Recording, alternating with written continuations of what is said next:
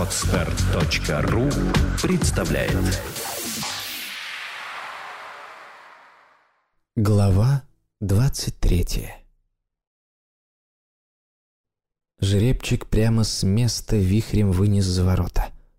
Против церкви на минуту остановились возле лавки, взяли фунт сала и бутылку водки и понеслись дальше.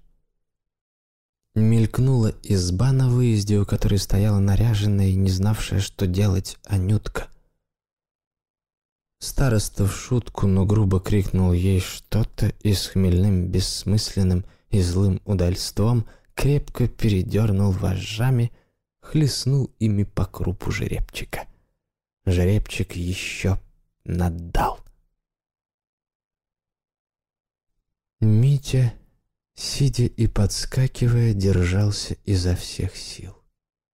В затылок ему приятно пекло, в лицо тепло дуло полевым жаром, пахнувшим уже зацветающей рожью, дорожной пылью, колесной мазью. Рожь ходила, отливала серебристо-серой, точно какой-то чудесный мех зыбью. Над ней поминутно взвивались, пели, косо неслись и падали жаворонки. Далеко впереди мягко синел лес.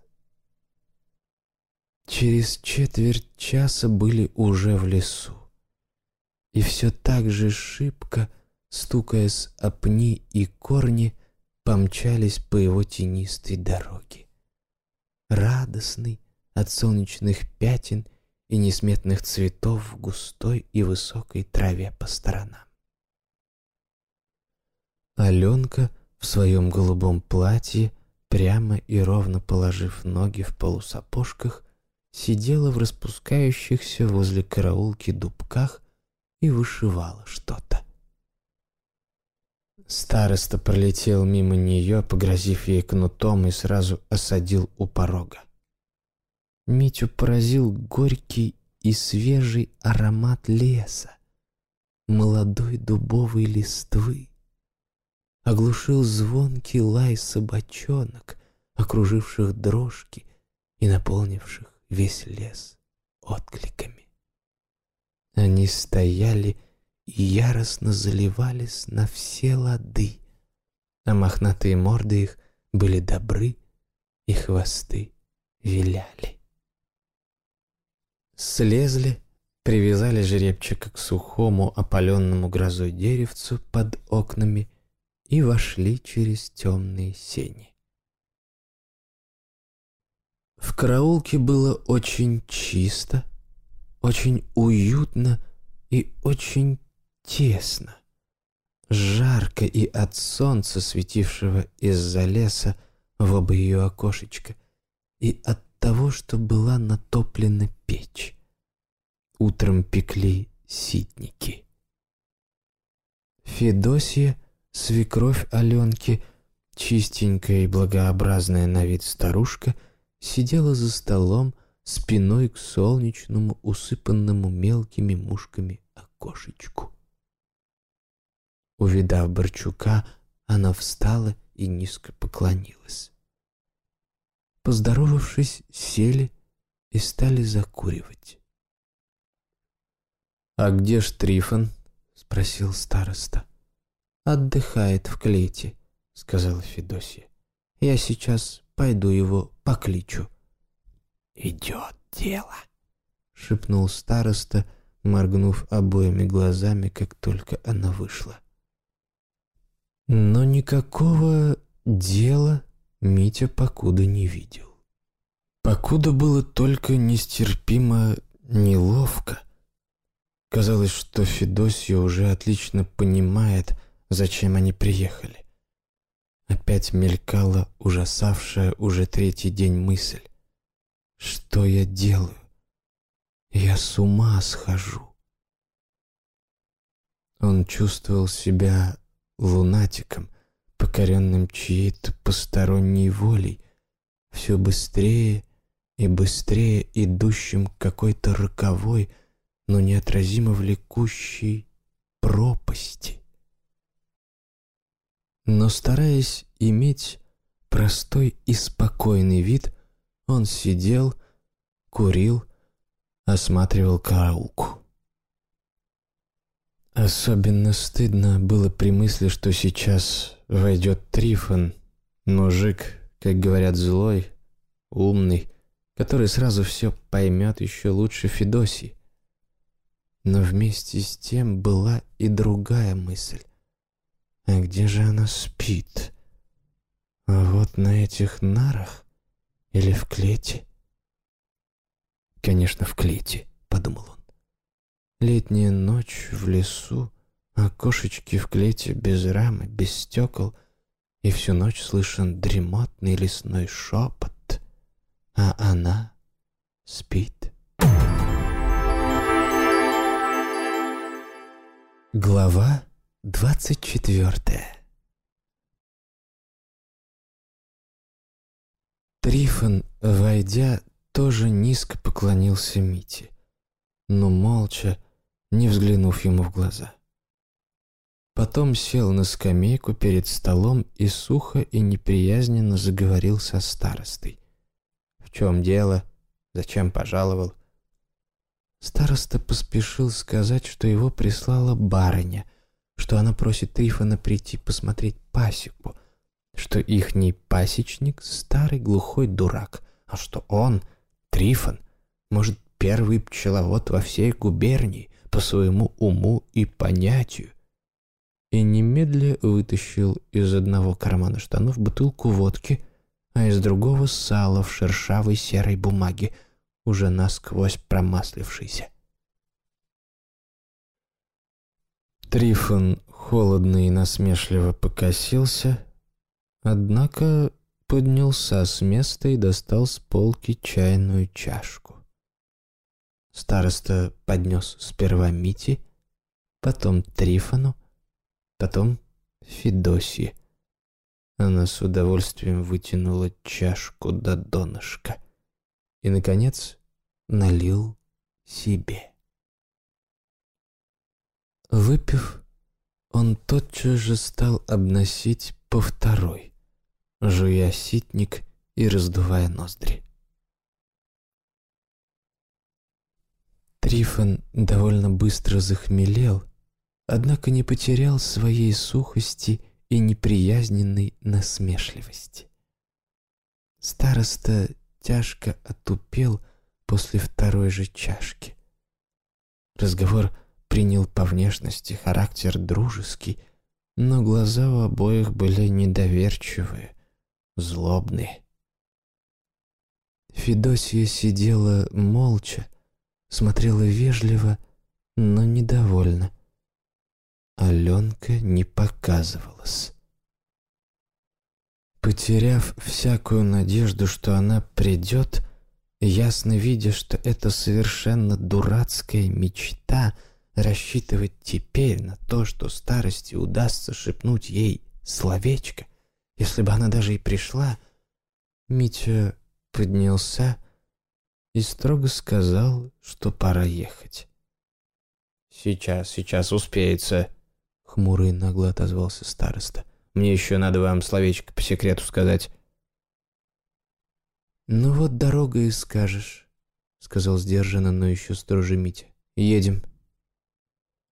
Но староста хлопнул ладонью по столу и с пьяной загадочностью повторил. «А я вам говорю, что дорогой этого нельзя говорить. Выйдите ко мне на минутку». И тяжко поднявшись с места, распахнул дверь в сенцы. Митя вышел за ним. «Ну, в чем дело?» «Молчите!» — таинственно прошептал староста, притворяя за Митей дверь и шатаясь. «Об чем молчать?» «Молчите!» «Я тебя не понимаю». «Молчите! Наше будет верное слово!» Митя оттолкнул его, вышел из сенец и остановился на пороге, не зная, что делать. Подождать еще немного или уехать одному, а не то просто уйти пешком. В десяти шагах от него стоял густой зеленый лес, уже вечерней тени и оттого еще более свежий, чистый и прекрасный. Чистое погожее солнце заходило за его вершины, сквозь них лучисто сыпалось его червонное золото. И вдруг гулко раздался и прокатился в глубине леса, где-то, как показалось, далеко, на той стороне, за врагами, женский певучий голос. И так призывно, так очаровательно, как звучит он только в лесу по летней вечерней заре. «Ау!» — протяжно крикнул этот голос, видимо, забавляясь лесными откликами. «Ау!» Митя соскочил с порога и побежал по цветам и травам в лес. Лес опускался в каменистый овраг. Во овраге стояла и ела баранчика Аленка. Митин отбежал над обрыв и остановился. Она снизу глядела на него удивленными глазами. «Что ты тут делаешь?» — спросил Митя негромко. «Маруську нашу с коровой ищу. А что?» — ответила она тоже негромко. «Что ж, придешь, что ли?» «Что ж мне, даром ходить?» — сказала она. «Кто ж тебе сказал, что даром?» — спросил Митя уже почти шепотом. Об этом не беспокойся. А когда? Спросила Аленка. Да завтра. Ты когда можешь? Аленка подумала. «Я завтра пойду к матери овцу стричь», — сказала она, помолчав, осторожно оглядывая лес на бугре за Митей. «Вечером как стемнеет и приду. А куда? На гумно нельзя. Зайдет кто-нибудь. Хочете в салаш, в лощине у вас в саду? Только вы смотрите, не обманите. Даром я не согласна. Это вам не Москва, — сказала она засмеявшимися глазами, глядя на него снизу. Там, говорят, бабы сами платят.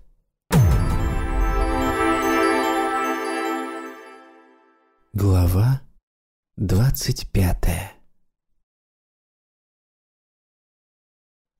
Возвращались безобразно. Трифон не остался в долгу, поставил из своей стороны бутылку и староста так напился, что не сразу сел на дрожки. Сперва упал на них, а испуганный жеребчик рванулся и чуть не ускакал один. Но Митя молчал, смотрел на старосту бесчувственно. Ждал, пока он усядется терпеливо.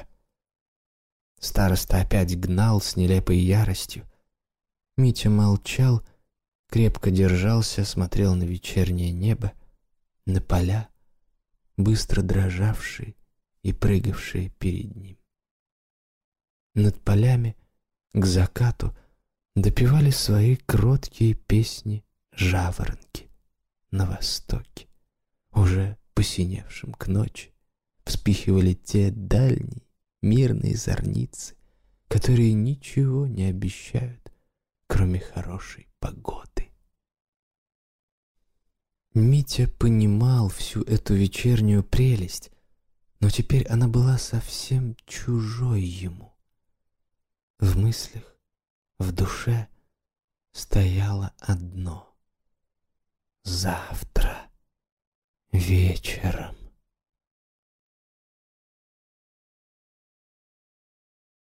Дома его ожидало известие, что получено письмо, подтверждающее, что Аня и Костя будут завтра с вечерним поездом. Он ужаснулся. Приедут, побегут вечером в сад, могут побежать к шалашу, в лощину, но тотчас же вспомнил, что со станции их привезут не раньше десятого часа, потом будут кормить, поить чаем. «Ты поедешь встречать?» — спросила Ольга Петровна. Он почувствовал, что бледнеет. «Нет, не думаю. Мне что-то не хочется. Да и сесть негде. Ну, положим, ты бы мог верхом поехать. Да нет, не знаю. Собственно, зачем? Сейчас, по крайней мере, не хочется». Ольга Петровна пристально посмотрела на него. «Ты здоров?»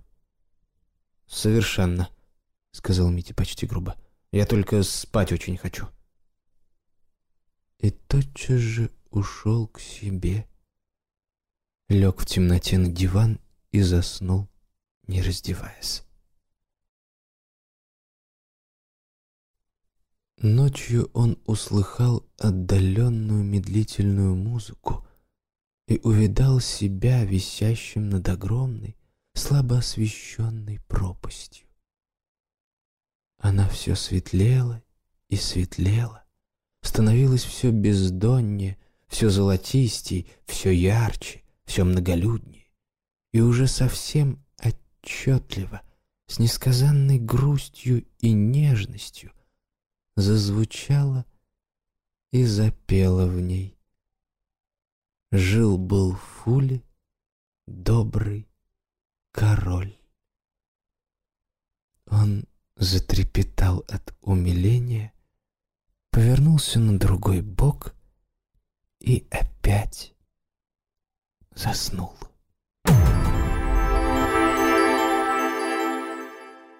Глава двадцать шестая День казался бесконечным. Митя, как деревянный, выходил к чаю, к обеду, потом опять шел к себе и опять ложился, брал с письменного стола уже давно валявшийся на нем том Писемского, читал, не понимая ни слова. Подолгу смотрел в потолок, слушал ровный летний атласный шум солнечного сада за окном. Раз он встал и пошел в библиотеку, чтобы переменить книгу. Но это прелестное своей стариной, своим спокойствием, видом из одного окна на заветный клен, а из других — на светлое западное небо комната, так остро напомнила ему те весенние, теперь уж бесконечно далекие дни — когда он сидел в ней, читая стихи в старых журналах, и показалось такой Катиной, что он повернулся и быстро пошел назад. «К черту!» — подумал он с раздражением. «К черту весь этот поэтический трагизм любви!»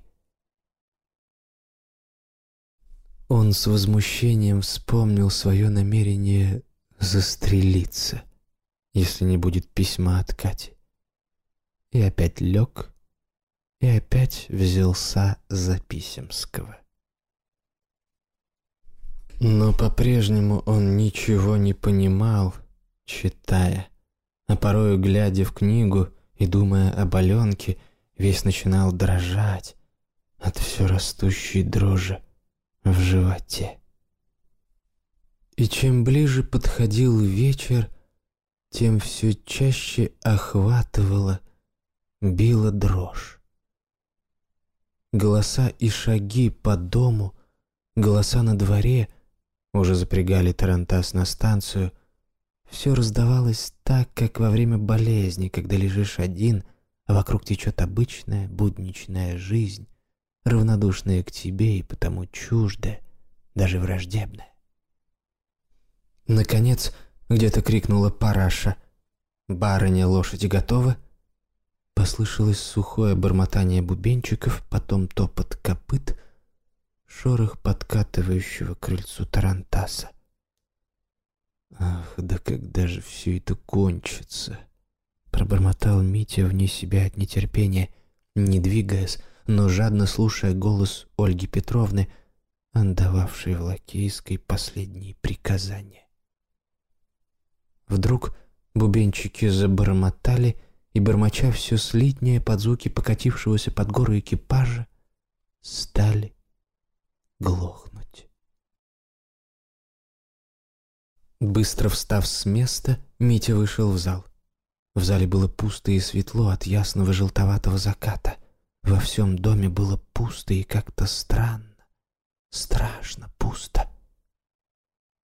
Со странным, как бы прощальным чувством Митя взглянул в пролет растворенных молчаливых комнат. В гостиную, в диванную, в библиотеку, в окно, которой по-вечернему синел южный небосклон. Зеленела живописная вершина клена, и розовой точкой стоял над ней Антарес. Потом заглянул в лакейскую, нет ли там параши, Убедившись, что и там пусто, он схватил с вешалки картуз, пробежал назад в свою комнату и выскочил в окно, далеко выкинув на цветник свои длинные ноги. На цветнике он на мгновение замер, потом, согнувшись, перебежал в сад и тотчас же вильнул в глухую боковую аллею, густо заросшую кустами акации и сирени.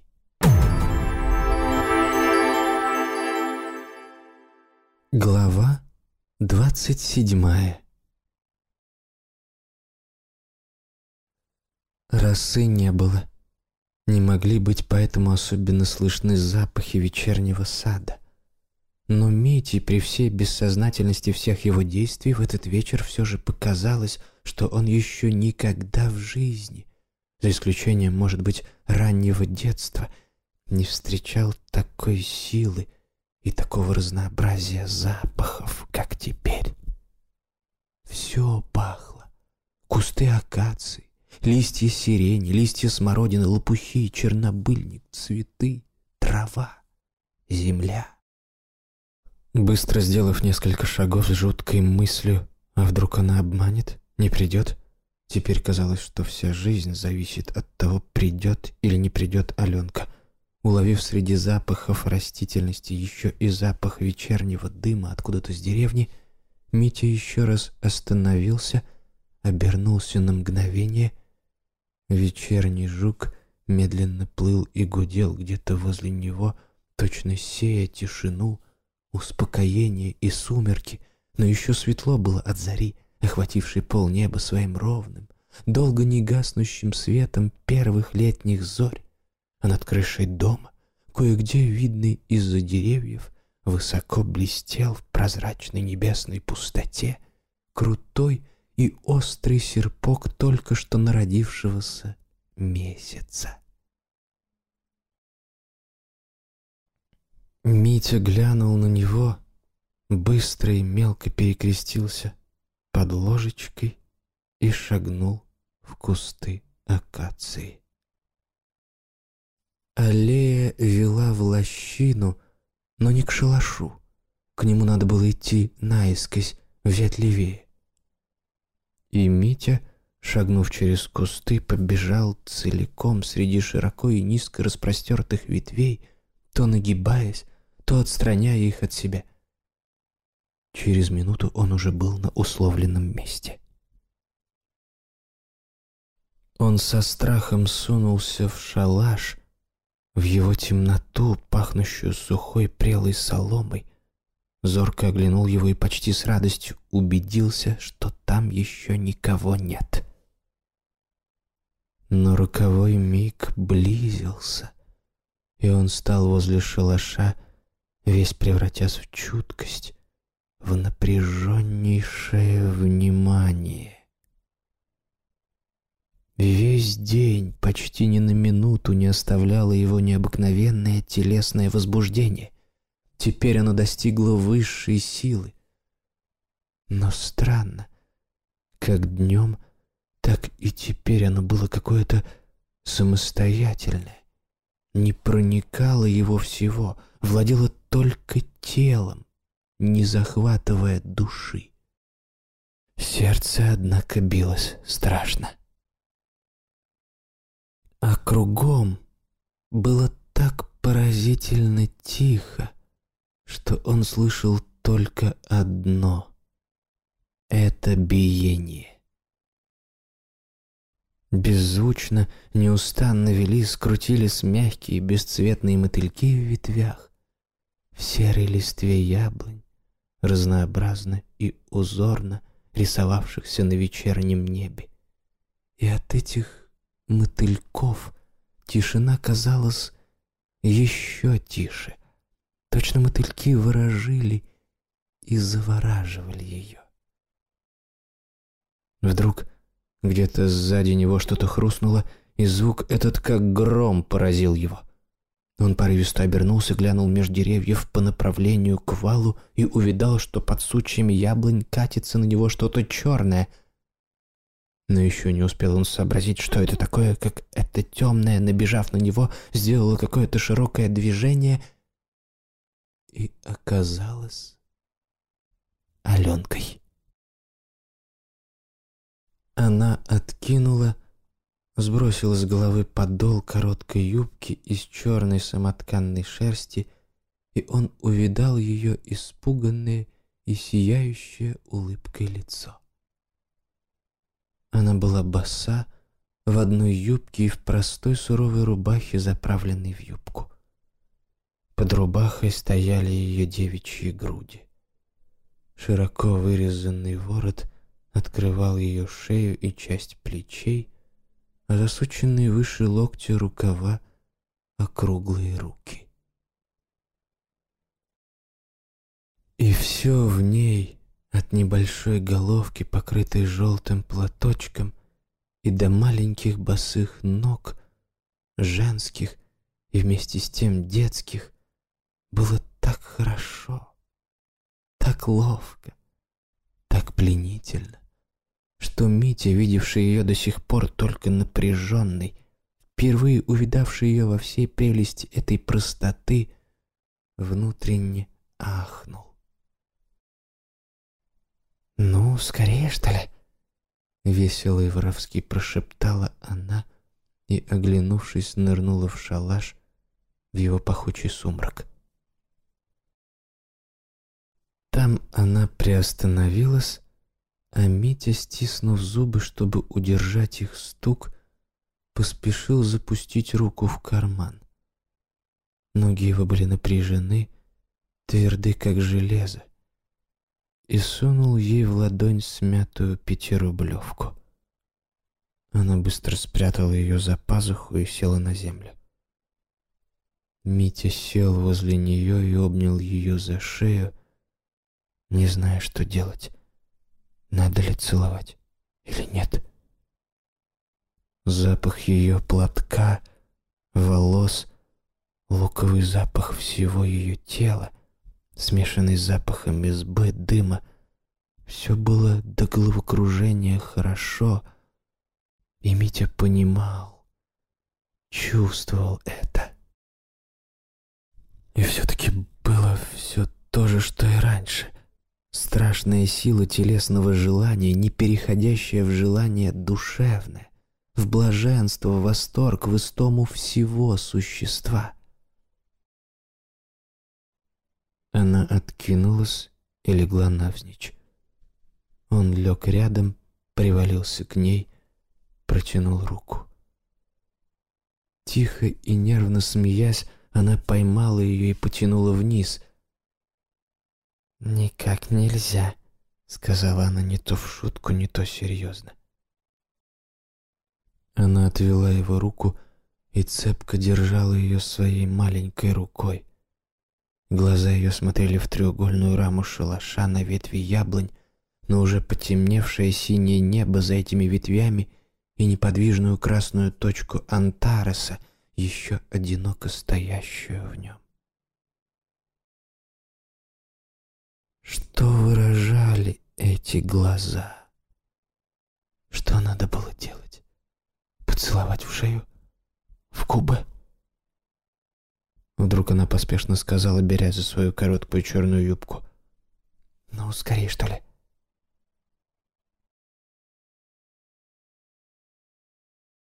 Когда они поднялись, Митя поднялся совершенно пораженный разочарованием. Она, прикрывая платок, поправляя волосы, спросила оживленным шепотом, уже как близкий человек, как любовница. «Вы, говорят, в Субботино ездили? Там поп дешево поросят продает. Правда и нет? Вы не слыхали?»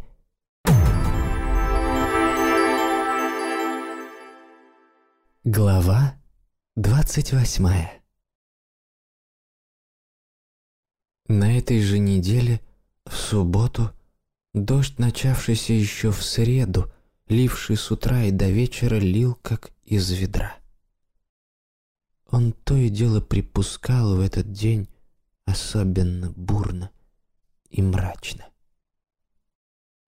И весь день Митя без устали ходил по саду, и весь день так страшно плакал, что порой даже сам дивился силе и обилию своих слез. Параша искала его, кричала на дворе, в липовой аллее, звала обедать, потом чай пить. Он не откликался. Было холодно, пронзительно сыро, темно от туч. На их черноте густая зелень мокрого сада выделялась особенно густо, свежо и ярко. Налетавший от времени до времени ветер свергал с деревьев еще и другой ливень, целый поток брызг. Но Митя ничего не видел ни на что не обращал внимания. Его белый картуз обвис, стал темно-серый. Студенческая куртка почернела, голенища были до колен в грязи. Весь облитый, весь насквозь промокший, без единой кровинки в лице, с заплаканными безумными глазами. Он был страшен. Он курил папиросу за папиросой, широко шагал по грязи аллеи, а порой просто куда попало, целиком по высокой мокрой траве среди яблони груш, натыкаясь на их кривые корявые сучья, пестревшие серо-зеленым размокшим лишайником. Он сидел на разбухших, почерневших скамейках, уходил в лощину. Лежал на сырой соломе в шалаше. На том самом месте, где лежал с Аленкой.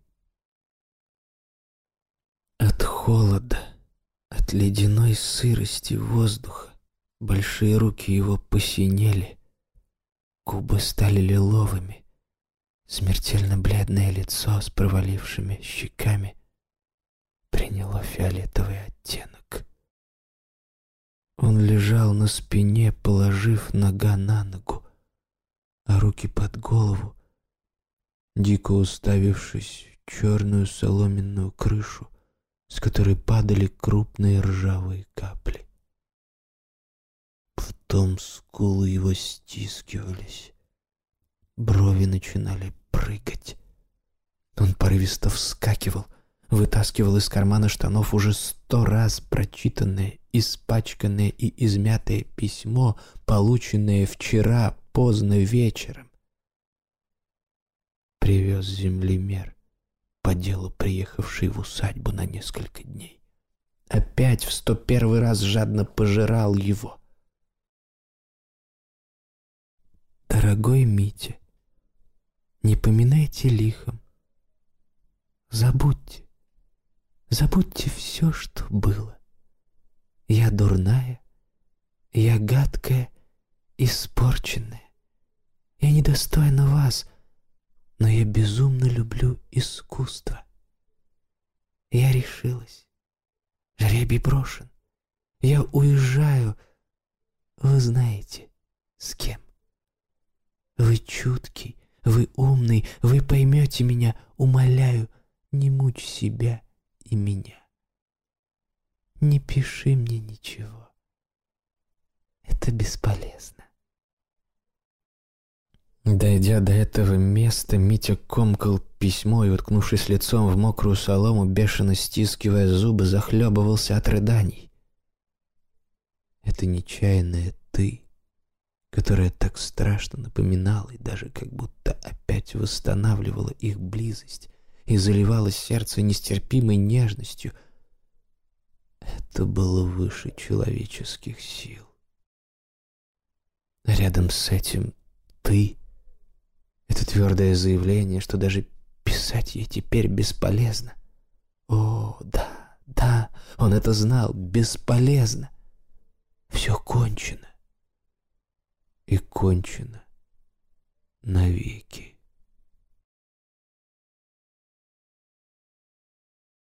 Перед вечером дождь, обрушившийся на сад с удесятеренной силой и с неожиданными ударами грома, погнал его, наконец, в дом мокрый с головы до ног, не попадая зуб на зуб от ледяной дрожи во всем теле, он выглянул из-под деревьев и, убедившись, что его никто не видит, пробежал под свое окно. Снаружи приподнял раму, рама была старинная, с подъемной половиной, и, вскочив в комнату, запер дверь на ключ и бросился на кровать. И стало быстро темнеть. Дождь шумел повсюду, и по крыше, и вокруг дома, и в саду. Шум его был двойной, разный. В саду один, возле дома, под непрерывное журчание и плеск желобов, ливших воду в лужи, другой. И это создавало для Мити, мгновенно впавшего в летаргическое оцепенение, необъяснимую тревогу. И вместе с жаром, которым пылали его ноздри, и его дыхание, голова погружала его точно в наркоз.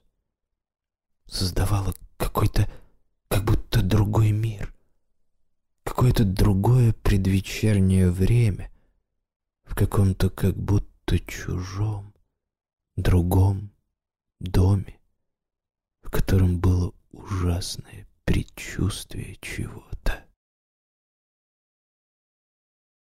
Он знал, он чувствовал, что он в своей комнате, уже почти темный от дождя и наступающего вечера, что там, в зале, за чайным столом слышны голоса мамы, Ани, Кости и землемера но вместе с тем уже шел по какому-то чужому дому, вслед за уходившей от него молодой нянькой, и его охватывал необъяснимый, все растущий ужас, смешанный, однако, с вожделением, с предчувствием близости кого-то с кем-то. Близости, в которой было что-то противоестественно омерзительное, но в которой он и сам как-то участвовал. Чувствовалось же все это через посредство ребенка с большим белым лицом, которого, перегнувшись назад, несла на руках и укачивала молоденькая нянька. Митя спешил обогнать ее, обогнал и уже хотел заглянуть ей в лицо. Не Аленка ли это? но неожиданно очутился в сумрачной гимназической классной комнате с замазанными мелом стеклами. Та, что стояла в ней перед комодом, перед зеркалом, не могла его видеть. Он вдруг стал невидим. Она была в шелковой желтой нижней юбке, плотно облегающей округлые бедра, в туфельках на высоких каблучках, в тонких ажурных черных чулках, сквозь которые просвечивало тело.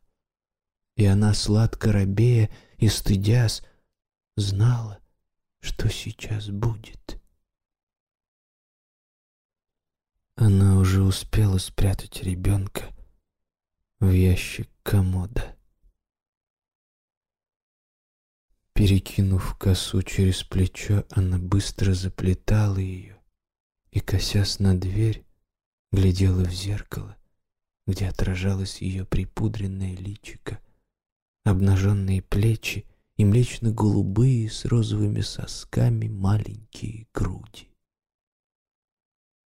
Дверь распахнулась, и бодро и жутко оглядываясь вошел господин в смокинге с бескровным бритым лицом, с черными и короткими курчавыми волосами. Он вынул плоский золотой портсигар, стал развязно закуривать. Она, доплетая косу, робко смотрела на него, зная его цель. Потом швырнула косу на плечо, подняла голые руки.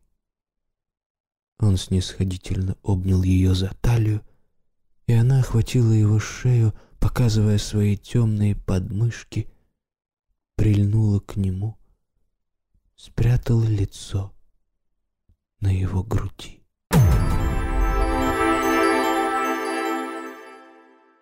Глава двадцать девятая И Митя очнулся весь в поту, с потрясающе ясным сознанием, что он погиб, что в мире так чудовищно, безнадежно и мрачно, как не может быть и в преисподней, за могилой. В комнате была тьма, за окнами шумело и плескалось, и этот шум и плеск были нестерпимы даже одним своим звуком для тела, сплошь дрожащего от озноба. Всего же нестерпимее и ужаснее была чудовищная противоестественность человеческого соития, которое как будто и он только что разделил с бритым господином. Из зала были слышны голоса и смех. И они были ужасны и противоестественны своей отчужденностью от него, грубостью жизни, ее равнодушием, беспощадностью к нему. «Катя», — сказал он, садясь на кровать и сбрасывая с нее ноги. «Катя, что же это такое?» — сказал он вслух, совершенно уверенный, что она слышит его, что она здесь, что она молчит, не отзывается только потому, что сама раздавлена, сама понимает непоправимый ужас всего того, что она наделала. «Ах, все равно, Катя!» — прошептал он горько и нежно, желая сказать, что он простит ей все — лишь бы она по-прежнему кинулась к нему, чтобы они вместе могли спастись, спасти свою прекрасную любовь в том прекраснейшем весеннем мире, который еще так недавно был подобен раю. Но прошептав «Ах, все равно, Катя», он тотчас же понял, что нет, не все равно что спасение, возврата к тому дивному видению, что дано было ему когда-то в Шаховском на балконе, заросшим жасмином, уже нет. Не может быть. И тихо заплакал от боли, раздирающей его грудь.